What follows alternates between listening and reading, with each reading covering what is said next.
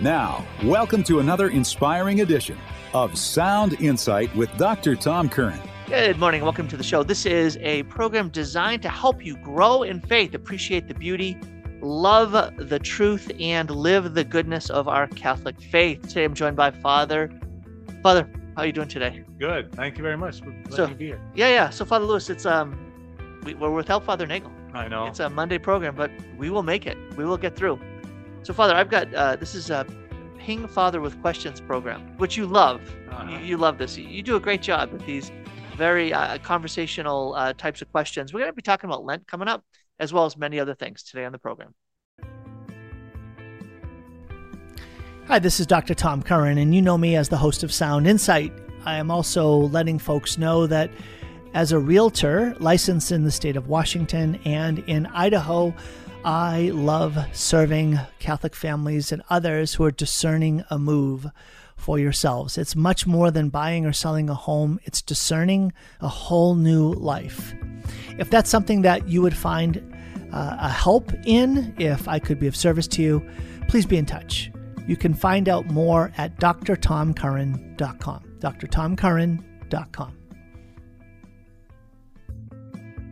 Welcome back to the program. We're going to begin with a scripture reading and a prayer led by Father Jeff Lewis. Our scripture reading comes from Romans chapter 12, verses 1 and 2. I urge you, therefore, brothers, by the mercies of God, to offer your bodies as a living sacrifice, holy and pleasing to God, your spiritual worship. Do not conform yourselves to this age, but be transformed by the renewal of your mind, so that you may discern what is the will of God, what is good and pleasing and perfect. Good and gracious God, we ask you also, in the words of St. Paul, to help us be renewed and transformed in our minds, always that we may, with clarity of vision and clarity of heart, to be um, to be mindful of you, to keep our sights on you alone, and the good promises and the good things that you have in store for us. All this we ask through Christ our Lord. Amen. In the name of the Father and of the Son and of the Holy Spirit. Amen. Amen. Thank you so much, Father. So uh, this morning we're recording this on a Thursday, and uh, I was at Mass this morning, and the the Gospel reading, I found there were a couple of things pretty striking about that reading that I want to discuss with you. I want to Sure. kind of bring it op- break it open. So the first was in the Gospel, Jesus is sending out the apostles. Right now, they're it's their turn. Right, they've they've been uh, accompanying Jesus. They have been apprenticed as disciples, now called to be apostles. Now they're being sent forth to proclaim the gospel.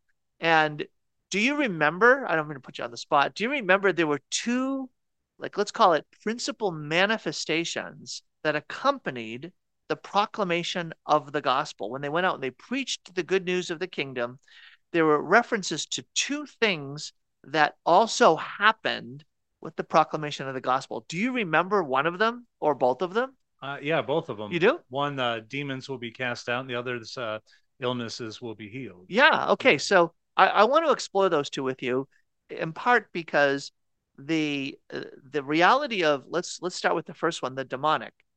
It, there's spiritual warfare, Mhm. right? And I think that there's a way in which when we consider the reality of uh, evil, it tends to be depersonalized, like it's just something bad, and we have a bad will, and so we do bad stuff Mhm. but we can be missing out on the fact that there are these uh, evil influences that are personal. Yeah. Or the, the realm of the. I, I I tend to use the phrase the realm of the demonic because I don't even like to focus just on the devil or Satan because it makes it sort of like there's one evil spirit who's somehow everywhere going after everybody instead of the idea that there's a realm of the demonic and there are demons that are uh, going after us. So uh, let's just start with that. Okay. Um, as a priest, you are uh, regularly ministering to people and bringing them the gospel in a variety of ways. Do you, how often would you say that you have a sense of encountering the realm of the demonic in your own work? Um, well, I'm not um, always uh, cognizant of it, I suppose. It's not like um, some kind of extraordinary preternatural action or something is manifesting itself um, you know, all around me.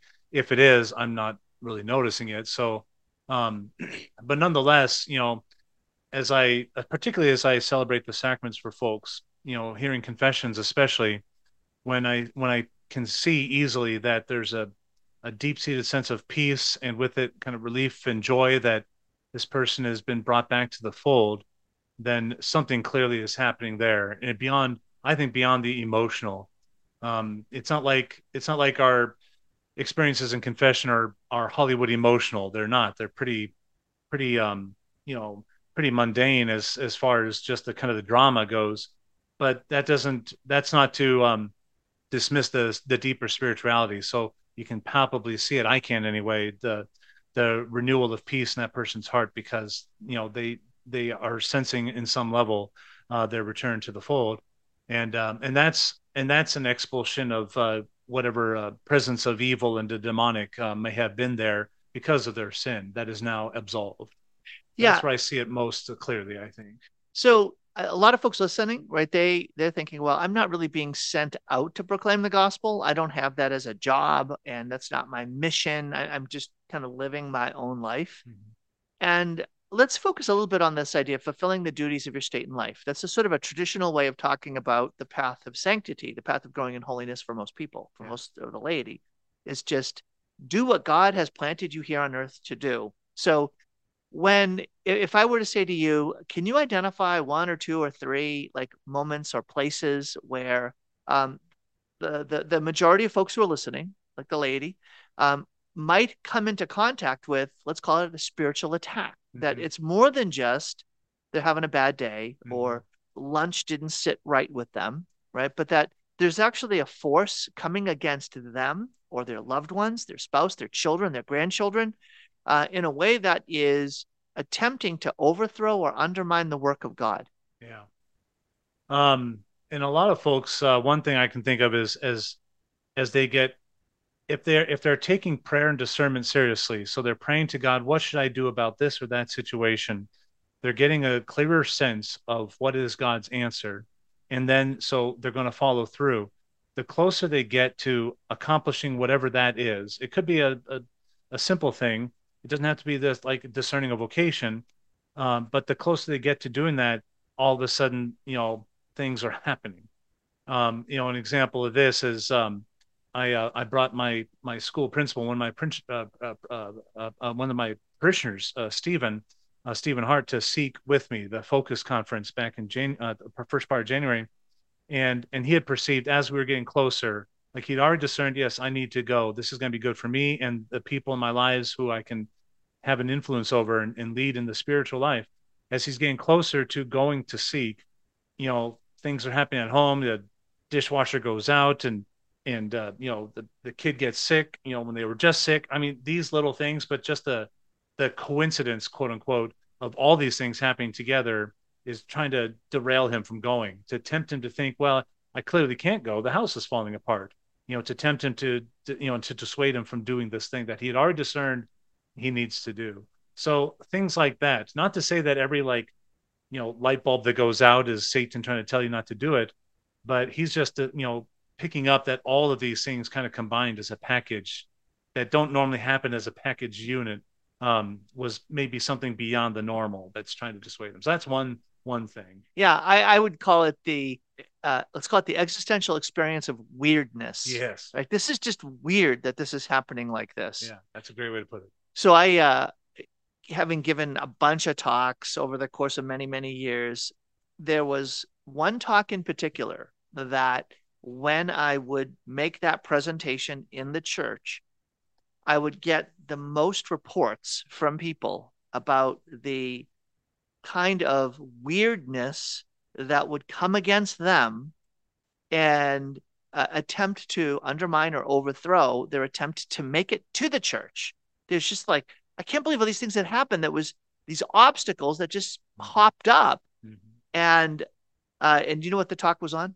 What it was on confession. Uh huh. Yeah. So I they'd be bringing me to give my talk on my book Confession, five sentences that will heal your life, and and the crazy thing was, um, at the end of the the talk, we would uh, we would go into confessions, and so we'd have a number of there would be a number of priests there ready to hear confessions from folks who were coming out to hear this talk and and that was sort of the the hook the hook was you may have come into the talk like typically in, in your own experience as a, a Catholic running from confession. By the end of this talk, you're going to run to confession, Mhm. right? Uh, and I can remember a time when I, I gave the talk in the hall, and then we went over to the church to go in to go to the confessionals. And the guy, there was one guy who said to me, literally between the end of the talk and him walking across the street to the church, he had all of these harassing thoughts telling him he didn't need to go, just leave now, get in the car, go. And I had said to I had said to the crowd, I had said to them, expect it. Mhm. Something's going to happen between now and when you get into that confessional. And he just was laughing because after all was said and done, he let me know that this had precisely had happened. It was just this inner stuff that was stirring Mhm. that had no connection to, well, this is normally living inside of me. This is a normal thought pattern I have. It was intensified. It had this weird spin on it. It had this sense of resistance the more that he was trying to draw close to God. Okay, so let's take that that that like that stream of experience. How often would you find in your working with married couples and in parenting issues that the call for introducing God's mercy, reconciliation, and the call to forgive or be forgiven can have a demonic blockage that will hold back a family from from getting right, from from coming to peace, to getting to peace. hmm Well, one uh, form that that I feel I feel like that that can take and has taken as I talk to families is, well, if we start to try to change the family culture, it's going to cause uh, consternation and disruption, and you know, it, uh, shouldn't shouldn't this be a, a home, uh, you know, in a culture of of peace and things are things are are fine, and um, and so there's that uh, temptation, that resistance to strive for something more because things are good enough and, and why upset the apple cart kind of a thing. So uh, you know a father of a family i say okay we need as a family need to start going to confession regularly. So here's our here's our plan for like first fridays or whatever and you know previous to that moment that was not a family thing. So now the family culture is you know from the spiritual head of the household is being is being changed in just a, a really a small way a monthly thing. But what kind of resistance will come up because of that? And and um you know not necessarily in and of itself demonic but but prompted by these temptations to just kind of stay in this comfortable rut because things are good enough. Why upset why upset the status quo? I suspect that's one way that that that manifests pretty commonly and so families will just yeah this is good enough and uh, you know why why change i guess and Yeah. if they try to change it gets hard so then okay we got a good pattern going maybe the first two months after we make this as a family this decision and then well we kind of slip back because we missed the third month and just like that we're back in the old ways yeah I would say that uh, this is where the gift of and the grace of humility comes in. Mm. Uh, it seems to me that one of the demonic tactics is to tap into pride. Yeah. So last night I was coaching my daughter's basketball team, the Chesterton Academy of Notre Dame Knights. Let's go. and we were playing against a far better team on their home court on senior night Uh, let's just say that the refs were slightly in the favor of the other team. So it appeared to me. Now, of course, I'm the coach of my team, but it just seemed that way. Yeah. Okay. So I just peacefully accepted it without any consternation or expression. No, that's not true. That is not what I did at all.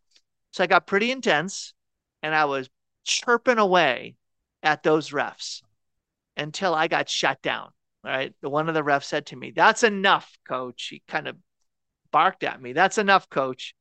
And I did sat down. technical I did not. Oh, that's I good. did not. that was your uh, last warning I know. I that was a warning, and I you weren't uh, you weren't here when I on on one program I did get it my first technical ever as a coach, but it wasn't even really deserved. Uh, that was the crazy thing was that the, the the ref on the other side of the court, like I said, come on, that was a foul, and he he was like 30, 40 feet away from me, way over on the other side of the court. He called the technical on me, and there was a ref right next to me, and I said to the ref, I said, did he just call out technical on me? He said, yeah. I said, well, what did I do? And he said, I don't know. I didn't call it.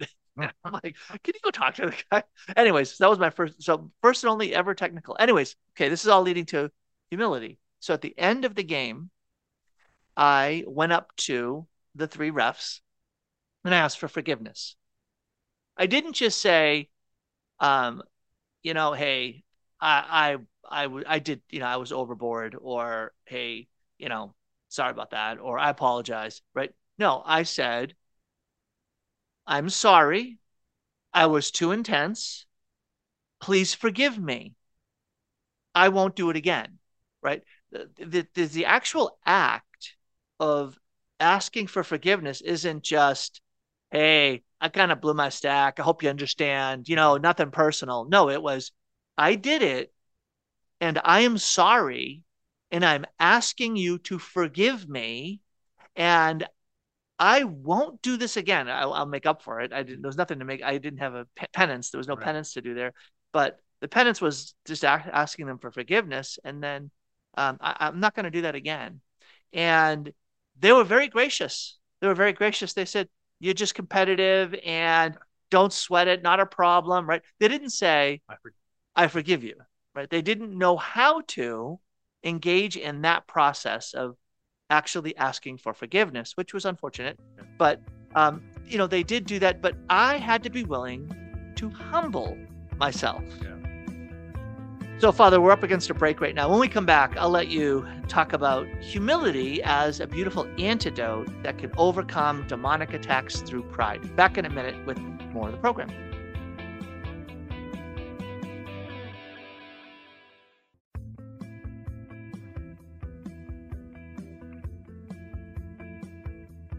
Well, welcome back to the Dr. Tom Curran Show. I'm with Father Jeff Lewis. He is with me today on this Monday edition. Father, talking about humility. Yeah. All right. So, first of all, I want to, I'm pretty proud of my act of humility, okay, on that basketball court to actually go seek them out and ask.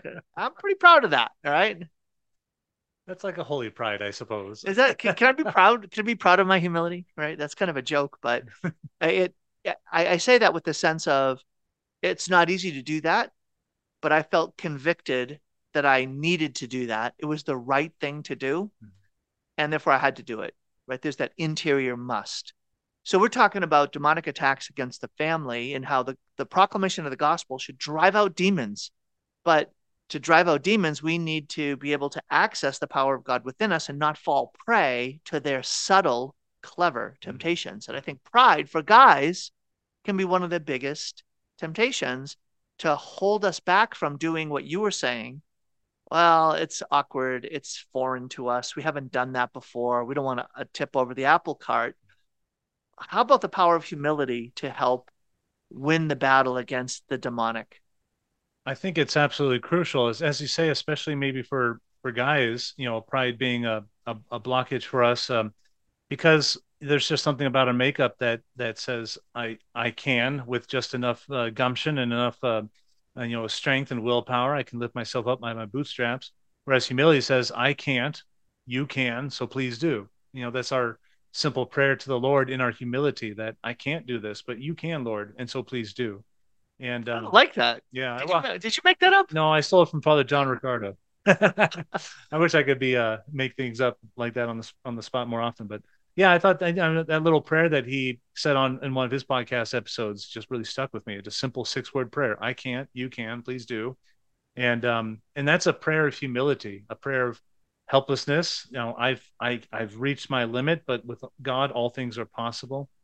But until we get to that point, then um then we're just even more susceptible because um you know, humility is I think some people misunderstand humility as that's admitting my weakness. And therefore, if I do that, then Satan and his minions will just trample me all the more. I've got to keep up that wall of defense. If I let that down, um, I'm even easier prey. Uh, and that's the paradox is that actually, when we do that, we're letting the Lord step forward in front of us to be our defense. And so, um, but you know, until we can do that, you know, humility doesn't say to Satan, you know, run amok. It's saying to Lord, you know, you take this. I can't. I'm going to bed. You know, kind of a thing. And so, um, um, anyway, kind of like Second Corinthians 12, where it's uh, Paul has the, you know, the he's ecstatically brought up into the seventh heaven, Yeah. and then he talks about the thorn in the flesh, Yeah. an angel of Satan to beat him, Yeah. right, so that he wouldn't become inflated. Yeah. And then what does the Lord say, right? Yeah, he says, "My, you know, he didn't remove that thorn from the flesh. He he said, "My grace is sufficient for you. My power is made known in your weakness." And so, in that weakness, you know, and how interesting, you know, we see that repeatedly over and over again through the lives of the saints. It's the the weakest and the you know the seemingly most insignificant people who who the you know who God uses to to make to make the divine uh, power um, extraordinarily powerful and extraordinarily uh, uh, revealed indeed. And um, so, yeah, we didn't just see that in St. Paul; we see that in all the saints. But and we can see that in ourselves too. If I just let let go and let God, as they say in Alcoholics Anonymous, then all kinds of great things can happen if we would just dare to try it. Yeah. Well, and it's do we really believe the word of God? Do we do we accept as true for us what it says in Second Corinthians 12 about it's in my powerlessness that God's power is made known. His power is at work. And and so St. Paul ends up saying, I rejoice in my weakness. I rejoice in my sufferings. I rejoice in those battles that I face because when I'm powerless, you know, that's when I'm strong. Hmm. I don't think we want to embrace that. I I think we want to say when I'm comfortable, then I'm strong. When life is going really well, then I'm strong. When life is easy and very satisfying, then I'm really strong. Isn't that the, well, that's when we're going to be probably most vulnerable to the devil. Yeah. Yeah, it's um I think that's right. And you know, that made me think of a of a metaphor. I don't know how accurate this is. Uh, a chemist or a metallurgist would know this, but I I'd heard somewhere read somewhere that that pure gold, if it's pure gold, it's extraordinarily difficult to get it to solidify because it needs to grab onto something that isn't part of it and then it'll start to coalesce into into a solid and i think that's definitely true with like like water in a frozen state. And you know if it's just still it might still be liquid because it had not touched something to make it suddenly turn to ice. So but water is very malleable and so you can just uh, you know do with it what you will. But if there's that slight bit of imperfection then you are strong then you solidify.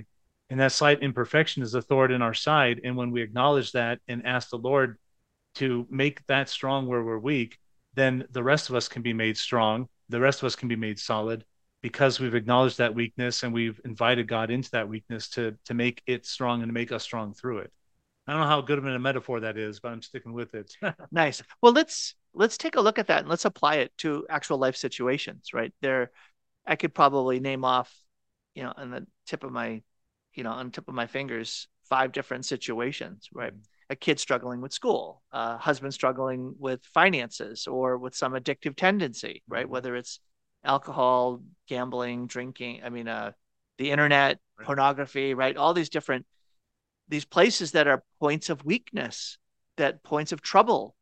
And what do we do about them? Instead of hiding, instead of just saying, I, I'm powerless in the face of this, and I, therefore I should just give into it.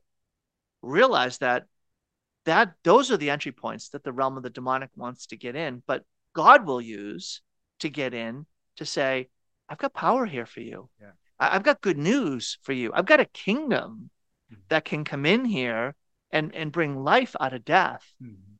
I, I think that one of the greatest sadnesses is that we settle for less in allowing the the gospel, the the kingdom of God, Jesus Christ, and his life come alive in us more fully. We talked a bit about that last week. hmm hmm And part of what that allows us to do is to recognize that we're not in this alone.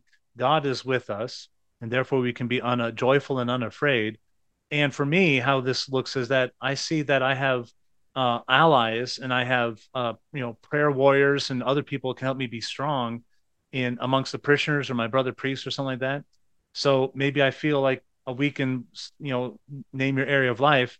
If I admit that weakness to the Lord in prayer, and maybe the Lord will reveal to me, well, turn to this person because this person's actually skilled in that area. And now the partnership between the two of us, because we're we're we're brought together for whatever reason, you know, through the Lord, now we can be made strong. I'm thinking like as a pastor, you know, I think some people think I must be some kind of financial genius because I have an MBA. Well, I'll let it be known to Just all say the yes. ways. Just say, Yeah. well, well, you know, I humbly acknowledge Yeah, that. yeah. I should tell people. I said, well, I tell people all the time. My MBA was with a focus in marketing, so I spend the money. I don't safeguard the money. you got to spend money to make money. That's my attitude. So no, I'm not a financial genius, but in my humility, I recognize that, and so I've got to identify those parishioners who are um, knowledgeable about finance and bring them onto the finance council and um, you know solicit their their insights uh, regarding financial matters. And then that partnership helps make the whole parish strong. Whereas i'm just in my pride going to say no i'll figure this out. Who knows in a month we're in financial ruin. Um, and so not just me but the whole parish under my cares in, in, in financial straits because i in my pride i thought i could just do it on my own. So that's just one example in, in my life as a priest where i've got to in my humility recognize where i'm weak and the lord will show me okay you are weak in that area. that's good humility and so guides me you know the lord guides me to where i can be strengthened in that through other people So, Father, I, I got to affirm you here for a gift, a gift that you have, which I'm very impressed at. Carrie and I are really impressed, is your ability to recruit great staff. oh That is that's really impressive. But it's it's not a guarantee that a pastor knows how to assess talent, find talent, go recruit that talent, and then be able to hire that talent and keep that talent on board. yeah so and, and then utilize that uh, that talent. It's people who are gifted right? The gifted folks who uh, are on your staff. I say that in part because uh, last this past week was catholic schools week yeah. and you had your principal your new principal uh, share a bit. Yeah. And uh, carrie and i were just blown away. Yeah. The, the guy knows how to talk about jesus. He does. Really impressive. Yeah.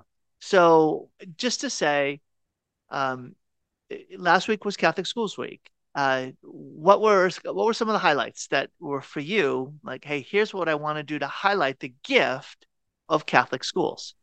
Well, um, yeah, I agree. You know, Stephen gave a great presentation, and then bringing in those uh, the the students that that um, you know did well in their their Catholic schools essays. But part of what helped make that happen, and why and one blessing of Catholic Schools Week for us this year is that it gave him and me and the students with us another chance to sh- to continue to communicate the vision, the overarching vision of of really the the parish, the school and the parish combined, uh, to to everyone from that from that central pulpit. And and he said it very well. The the purpose of Catholic schools is to make saints who then go and make more saints. We want to make Christians of these people. and make disciples of these people. And what does a disciple do? At the end of the day, the disciple needs to bring others to Jesus and let the Lord work on them. And now we've got additional partners in mission to keep proclaim the gospel, keep making disciples of all nations. That's the gospel mandate. That's the last words to us that Jesus gave before he ascended into heaven. And so um, that was a key thing that uh, that I was looking for when we were interviewing for a principal. But really, all the staff. This is the vision. It's not mine. It's God's. And so, can we buy in on this and and be united in this vision? Uh, and then the rest of it, I c- we can learn how to administrate a school. We can learn these things, but you got to have a clarity about what the vision is. Mhm. So yeah, yeah, So that's that's very catalytic of you. So I use that word very intentionally. Yeah, that there are certain kinds of CEOs. Yeah, have you heard me share this before? Mhm. So that they're catalysts, organizers, and operators. okay, right? So catalyst could be like the evangelist, Uh-huh. The one who says, "Come on, let's go. Here's where we're headed. Come on, let's go take the hill." Right? Very courageous, very prophetic. So the prophet evangelist. Yeah. Then you get the organizer that comes in and says, "Okay, I got the vision, but we're going to need to set up these structures, these processes. We're going to get these people in place. Here's how much it's going to cost. Here's how long it's going to take. Here's the path that we need to follow." Hmm. Right? Then you get the operators. The operators are those CEOs who manage by walking around. So okay, we have our vision, we have our structures, we have our people, and then now let's go to the people and say, do you have what you need? Do you have what you need? So there's this sort of pastor shepherd, yeah, right? So you have administrator, you've got the pastor shepherd, and you've got that visionary catalyst. yeah, And you're talking like the visionary catalyst. Yeah. That that's you when you were talking about the vision of having 50,000 parishioners Yeah. at St. Mary. Let's just say that out loud. I mean, I want you to just like, proclaim it. Like Yeah. this is this is where we can go, people. Yeah. Yeah.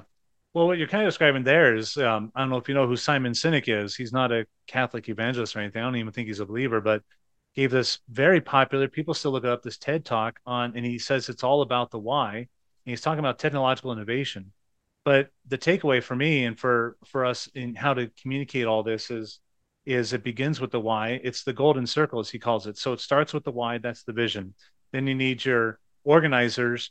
Okay, how are we going to implement the vision? We're going to develop the strategies. And then the operators. Okay, we've got the why and the how. What specifically do we need to do on a tactical footwork to make these things happen? And I'm I don't I don't think that I have the skill set for all three of those departments, but if I know that I'm strong here, I need to, and, and we need the whole kit and caboodle. I need to surround myself with people that can do these other things, and then we can move forward. Yeah, I I love that. Uh, you're you're flexing now. Right? Start with why. Uh, that's his book on that, and that, yeah. uh, it's a very popular talk. You're yeah. right. So that idea of being able to name your passionate purpose, right, and what makes you distinctively valuable and different uh, in what you're doing, yeah. right? So you do that well. So I think that that can be a, a, one of the challenges that we actually face in Catholic leadership because the things that make someone a good candidate to be a bishop is not that they're catalytic and and they're entrepreneurial and innovative and they're taking the hill. No, they're typically really good at organizing and operating. Right. And so that it's too risky to put the innovator catalyst out front, the visionary. That's that's really a risky thing because yeah. they're going to rock the boat and get out of line. Right. So, so Father, basically, I'm saying you're not going to be a bishop. Well, so you're, you're... That's, that's good news. If you're talking about the good news in the gospel, that's good news to me. Yeah, actually, you'll be you you also are very attentive to the the organizing details and and the operation of things. So you just might end up being a bishop. So that's not maybe maybe the Lord's gonna maybe the Lord's gonna sneak one past you there oh, and boy. and or sneak one past the the the little what's what's that little list called? It's not the turnout, whatever that little list of the Oh, uh, what they're looking for? Yeah. No, no, they have that list of three bishop. You know, the three candidates. Oh, the three final candidates. Yeah. yeah. Choose one. Yeah. Yeah. I don't know if people actually realize what that is. Can you tell folks? Uh, I don't know what the word is, but yeah, the whole vetting process for potential candidates for a bishop, as I understand it, I've, I've never been instructed in this, but you know, any bishop anywhere can promote any priest to be a potential candidate, and then the that bishop starts the vetting process, I suppose. And I don't know what they're looking for, but then the metropolitan. So Spokane as a diocese, our metropolitan's the Archbishop of Seattle will continue it and then has that kind of direct line of communication, I suppose, with the nuncio, who's like the papal ambassador to a particular country. And somehow they continue the vetting process, build up the profile and and uh, and if there's someone who can make it to a certain point, now they're starting to see, okay, what are the needs of the various dioceses? Can this guy be matched with these needs? But at the end, of, and then it gets kicked up to Rome, and and then the congregation kicked up to Rome. Kicked like up that. to Rome, yeah. and then the uh, prefect, I guess, of the dicastery bishops will, you know, the final vetting. Okay, this this diocese needs an ordinary. Here are the three candidates. You know, Pope, choose one. mm-hmm. And maybe they'll like, you know, here's options B or C, but we're going to lean toward A. So let's push that one a little bit forward. yeah. And I think it, they do more of the, they make the recommendation to the Pope. Yeah. Now, he has a final say, obviously. Yeah, yeah. So. All right, when we come back, I, want to pick up on that theme and we'll continue with Father Lewis. Hey, this is Dr. Tom Curran, the host of Sound Insight, but also a realtor serving wonderful folks like you in the state of Washington and in Idaho. I've had the privilege and pleasure of helping dozens of families in the last two and a half years discern and find a, a strategy, a path, and a plan to help their families find a whole new life in eastern Washington and northern Idaho. If I could be of service to you in that, I would love to. Please reach out drtomcurran.com, drtomcurran.com. Welcome back to the program. Uh, this is Dr. Tom Curran. I'm with Father Jeff Lewis. So, Father Lewis, have you ever talked to a bishop about getting the phone call? Actually, I have. I was um, I, so our parish. We you know we've uh, got this uh, kind of formalized partnership with Focus Missionaries, and one of the things that's that's involved is um, in the summers, last five or summers or so, uh, they've kind of, kind of have a, a, half a week of uh, talks and prayer and, and, workshop for priests. And so um, I was there in uh, Denver for this. Uh, I think this was three summers ago. And while we were there, um, the former auxiliary of Seattle, Bishop Mueggenborg, was there as well to participate in all this. And uh, we noticed that he kept on getting up and taking a phone call and I didn't. None of us really thought anything of it because he's a bishop. He's probably getting hounded by his archbishop to take care of business or whatever. Well, he would tell us later he was that those were all phone calls with the nuncio. He was being asked during that week to take Reno as his diocese, and then and then going from there. So he would tell us that later. So yeah, I was asking about that. Like, what was that like? He said, well, it was kind of awkward because I couldn't tell y'all what was going on, but y'all clearly saw me getting up to take all these phone calls. So yeah, it was uh, kind of amusing to him that that the timing of all that while he was there with us. I love that. I've had a chance to talk to a few bishops about the phone call. Mhm. Right, it comes in from the the nuncio, and you know I'm here calling you about, and Mhm. will you say yes to this? Yeah. I, I've never met someone who said no. Yeah. But I guess if they did say no, they probably you wouldn't even know how to ask them publicize the that. question, Yeah. right? Um, but the if if you had to guess, what was the thing that made them feel the most? Maybe the word is unworthy or overwhelmed, or this sense of, my goodness, what have I been asked Mm. to enter into here? Mhm. What can you can you guess what would be that aspect of being a bishop that was the most like made them stand in awe? Now this is this is a very small sample size here. Hmm. Yeah, yeah. Um, I'm gonna. I- I It's don't have a connected to one of the titles that they have. Oh, okay. Um, no, I, I don't have a guess. I- Successor of the apostles. oh, yeah. Can you imagine? That'd be yeah. You put yourself in the same category as you know Saint Peter or yeah Saint Todd, Saint you know Andrew, Saint John.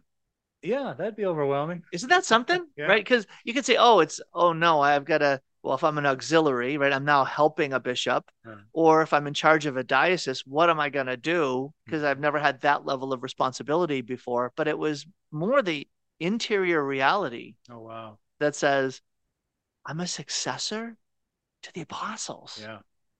oh my goodness, what what has happened? What Yeah. what have I done? Right. And and and because it's not only the apostles part of it, I'm guessing, Mhm. Right? Yeah, I'm, am I going to be Judas? Right. Right? Am I am I going to be Peter? Am I going to betray like that? The, talk about a high bar right there. Am I going to be a martyr? Right? But then it's look at all the other bishops because I'm not just jumping from the apostle all the way to today. Mhm. There's 2,000 years Yeah. of bishops that are part of the same lineage. It's like the family tree of bishops. Right. Oh, you know, wow, Yeah. dang. Yeah. Yeah. That'd be uh that'd be overwhelming. I can imagine. So, all I can do is imagine, not experience it. so uh, honestly, you wouldn't like, I'm guessing, so this might sound um, odd. So when I first experienced my awakening of faith as an 18 year old, I, one of the biggest things that started to stir in me was this desire to evangelize, to Mhm. share the gospel. And one form of that was uh, explaining people's questions and removing their objections. So apologetics. Yeah. So I had a very apologetic approach in my evangelistic efforts. Like I had no fear, let's go, bring it on. Yeah. And I used to call into a Christian radio network that was local in Boston. And so they had these local shows, and some of them were call in shows. And there was one show in particular that was anti Catholic. Oh wow. And these in Boston, so many Catholics, right? Yeah. And That's pretty and bold. so these ladies would call, these older ladies would call and say, I just, but I was told this and I was told that. And they're saying, well, it's not in the Bible. And here's the answer. And this is just hold on. And we're going to connect you with somebody to get you plugged into a good Christian church. Yeah.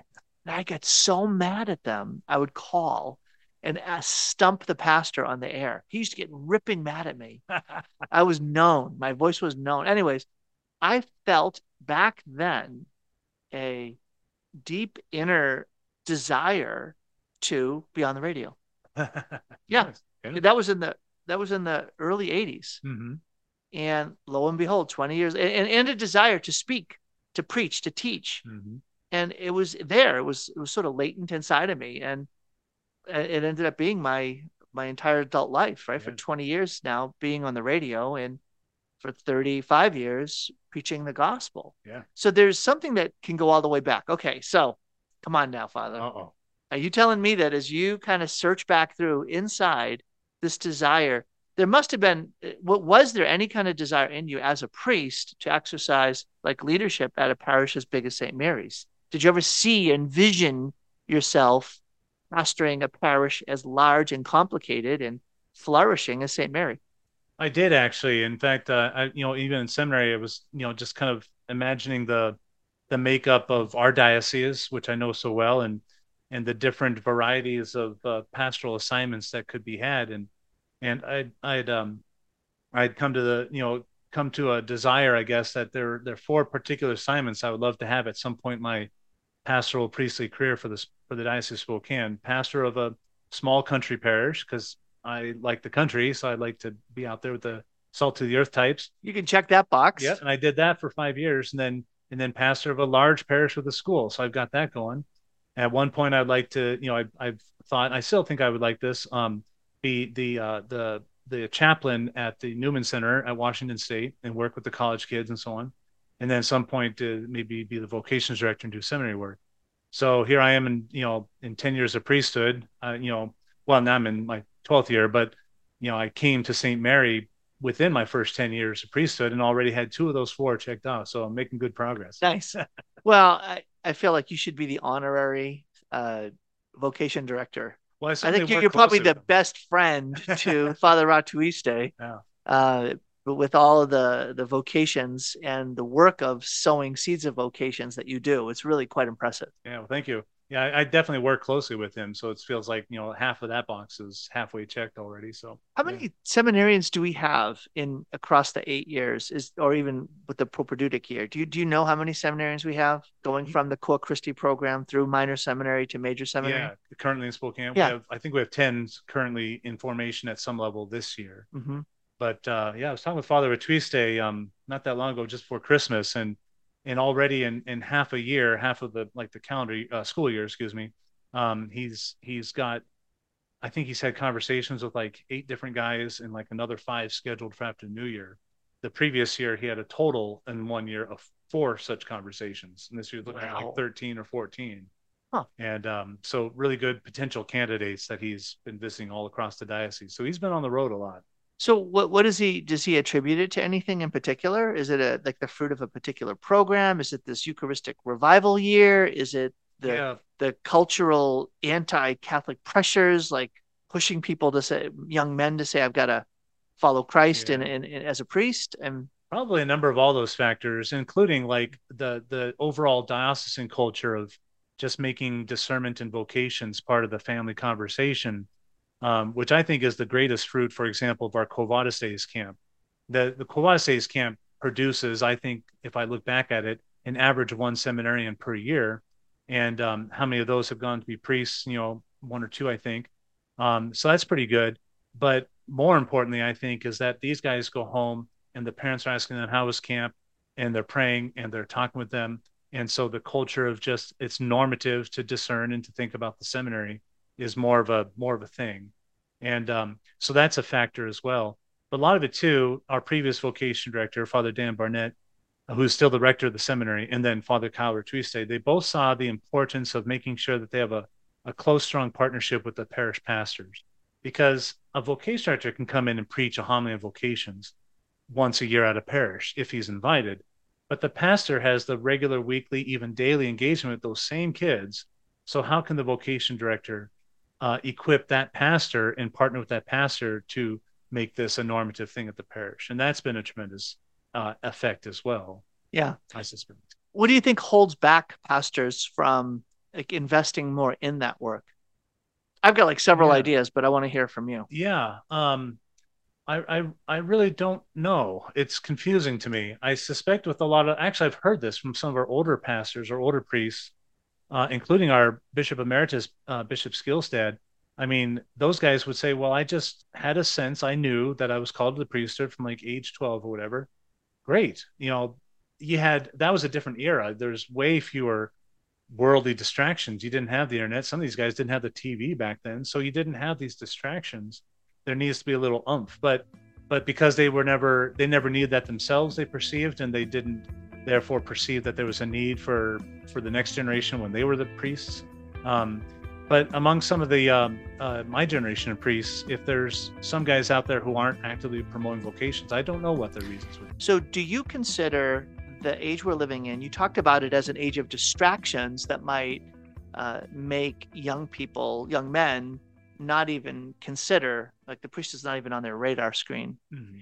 But uh, let's call it the content of today's culture coming through screens and other uh, places that are anti-Catholic, like overtly yeah. attacking the faith, Christ, God, the Catholic Church.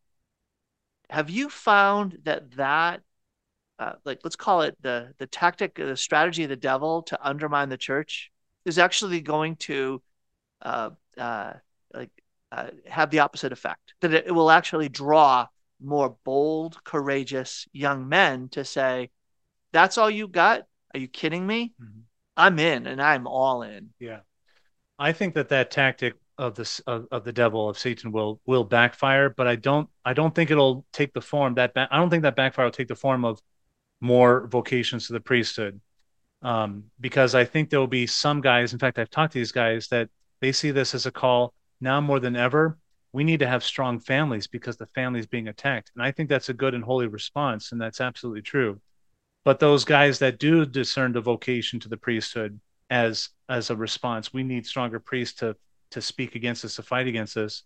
We might have fewer vocations come out because that backfire, but those few that we get, all of them are just going to be solid, solid guys. And it's um, it's probably be very in keeping with that kind of that famous uh, prophecy of Pope, uh, former Pope Benedict. Uh, you know, obviously, I think it was before he was even Pope. Um, but anyway, he had said, you know, in the coming years, the church will continue to get smaller, but then, like nuclear fusion, it will explode because more and more solid Catholics, they're the ones who remain, and we're going to find each other and that will fuel us to just go out of the upper room and proclaim the gospel and set hearts on fire. I think that similar effect we'll see that in uh, the vocation of the priesthood, and for that matter, the vocation of the religious life mm-hmm. amongst the women. Well, I you mentioned Pope Benedict. I think of Saint John Paul II. He has that famous address that he gave, or a, it was just sort of a, I don't know if it was part of a kind of a public lecture when he came to the U.S. as a cardinal before uh, the conclave. Yeah. And he said we're we're entering the age of the final confrontation mm-hmm. between the church and Satan. Mm. And uh, you know, since the beginning of the world and all of this. And that speaks about, I guess it's a prophetic vision. Yeah. And and you look at how he evangelized uh, literally around the world and mm-hmm. pointed towards Christ and Jubilee and all of this, that there is a uh, a prophetic sense that says look, in the end times, and, and whether or not this is the end of the world, it could be the end of our age. That's when the church passes through the most severe trial, mm-hmm. and the faith of many fall away. Yeah. And I I wonder if there's a soft trial that is severe that causes Catholics and Christians just to passively float away. Mm-hmm. And then when the hard trial comes, the, the, the direct assault and affronts to the faith happen, we are so soft that we don't respond and then we just get bulldozed over. Yeah. So is that too strong? I mean, uh, I'm kind of building off of trying to interpret what John Paul II was saying. No, in fact, um, it seems like that would be a, a pretty good, pretty good tactic if you're if you're satan you know it's it's like in boxing you give a, a feint with your left if you're really a right and they dodge the left and they go right into your right so you give them a soft a soft toss of the left and then they go and dodge and they're going right into where it's going you're going to get hard and now you're you're totally knocked down. Um so yeah i i i um i wonder if that is uh, how it's going to happen. And I, I i don't wonder if that's how it's going to happen. I wonder what what specifically that will look like. And um, you know, there's been talk for a while since I was ordained a priest that we just went through this sexual abuse crisis with the clergy, and the next great scandal that will pull people away from the church will be a financial one. Uh, you're going to re- hear more and more about priests or even bishops that are either financial uh, irresponsibility or just outright criminality. Well, and then you see like there's priests that, that make the news because they were pilfering upwards of hundreds of thousand dollars from various parishes and and there's that infamous trial of that uh, cardinal. I think it just wrapped up in Rome, who who was caught to, with uh, other accomplices. I guess these financial scandals uh, to the tune of millions of euros. And so maybe there's something to that. More and more people like, boy, the church can't be trusted with anything. They can't be trusted our kids they can't be trusted with their money so we're gonna we're gonna leave you know so maybe we're starting to see that next wave That's so interesting. I hadn't. I've heard people allude to that. That those two themes are often connected. hmm Uh, the you know the the crisis, this the sexual abuse crisis, and financial. But I hadn't heard it uh, talked about in in more let's call it separate buckets Yeah. that completely separated from, not just associated with, having a an exposure of financial crises could cause a further crisis of faith. Yeah. That's that's really interesting. I Yeah. because I, I I did find it strange that oh in the last month or two I've noticed some news reports on this stuff, Yeah.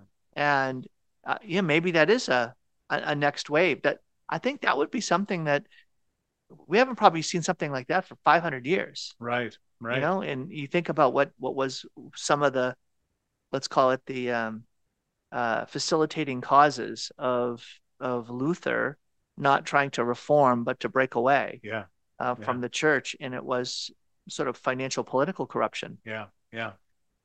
But you know, just like you know, the church came out of that, I think, stronger because what came out of that, you had the Council of Trent, you had the heroes of the Catholic Counter Reformation, um, you know, Saint Pius V, uh, maybe being the lead of them, but you get um, Hey, you know, John of the Cross. John of the Cross, Come uh, on, Streets of. Avila, St. Philip all these guys, and um, and so the church has been purified through those fires of scandal, and and um, you know, it's interesting. You see those major crises in the life of the church about every 500 years. Mhm. At least I've read a couple articles and even a book or two on that.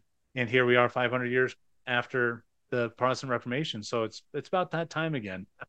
Uh, well, Father, I I, I want to say that in the big scheme of things, I want to live in those times. Ah, I want to live in the times where there's a lot at stake. And it I think one of the things that can happen is we get caught off guard a little bit, right? So the majority of my life I've lived in a time where it there haven't there was not a world war, right? That we went through some Persian Gulf and Afghanistan and stuff like that, but there we didn't have World War One, World War Two. Now, um, have sort of averted World War Three, but wait a minute, you know, now we have again a lot of um, military conflicts and things like that happening. But and people taking sides, nations taking sides. yeah, but I want to say that we do live in an unprecedented level of a couple of things. One is division within our country Yeah.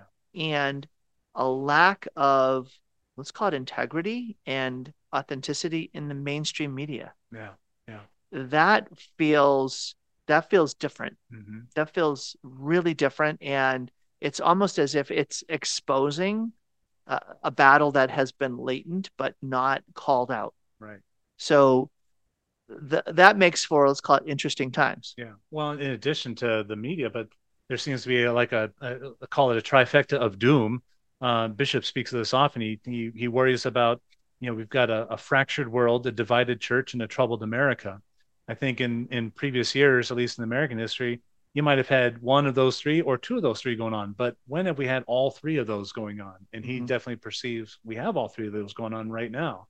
This does not bode well.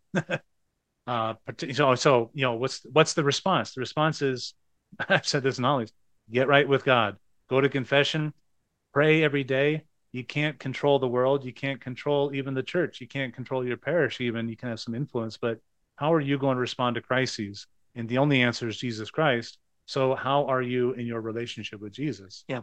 I, I call that the circle of concern. Yeah. Like my circle of concern just shrunk and shrunk and shrunk until it was down to well me and my wife and my own kids. And then if the circle expands beyond that, it's because I get that right. Yeah. If I don't get that right, then I've got to shrink my circle of concern down until I get that right. So you're like you're right. It's just if it starts with me, then from there it can go to my spouse, and then from there it can go to my kids. But boy, that's a that that that calls for a again, I, I call it a heroic. It takes a heroic effort just Yeah. to live an ordinary Christian life. It does. Yeah. So, all right, Father, we got 30 seconds left. What do you want to uh, say to to our listeners to end the program today?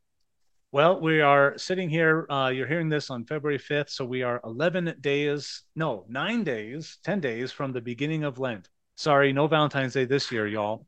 Um, nope, just uh, instead of candies, give it up. And so let's make it a great Lent. We can start discerning now how we're going to make this the best Lent ever. So I think that's brilliant Yeah. that folks don't let Lent sneak up on you. And it's just too easy to do that. And so you, you just heard it there. Now you have no excuse, brothers and sisters. but Lewis has just stripped that away from you. But there's so many good things to do in prayer, fasting, and almsgiving, and give some thought to it, some prayer to it. And I know that's a theme I'll be talking about this week and leading up to Lent. So I hope and pray that that's something that you'll all benefit from. Father Lewis, thanks for being with me today. you're welcome. All right, God bless you all. Join me tomorrow for more of the Dr. Tom Curran Show.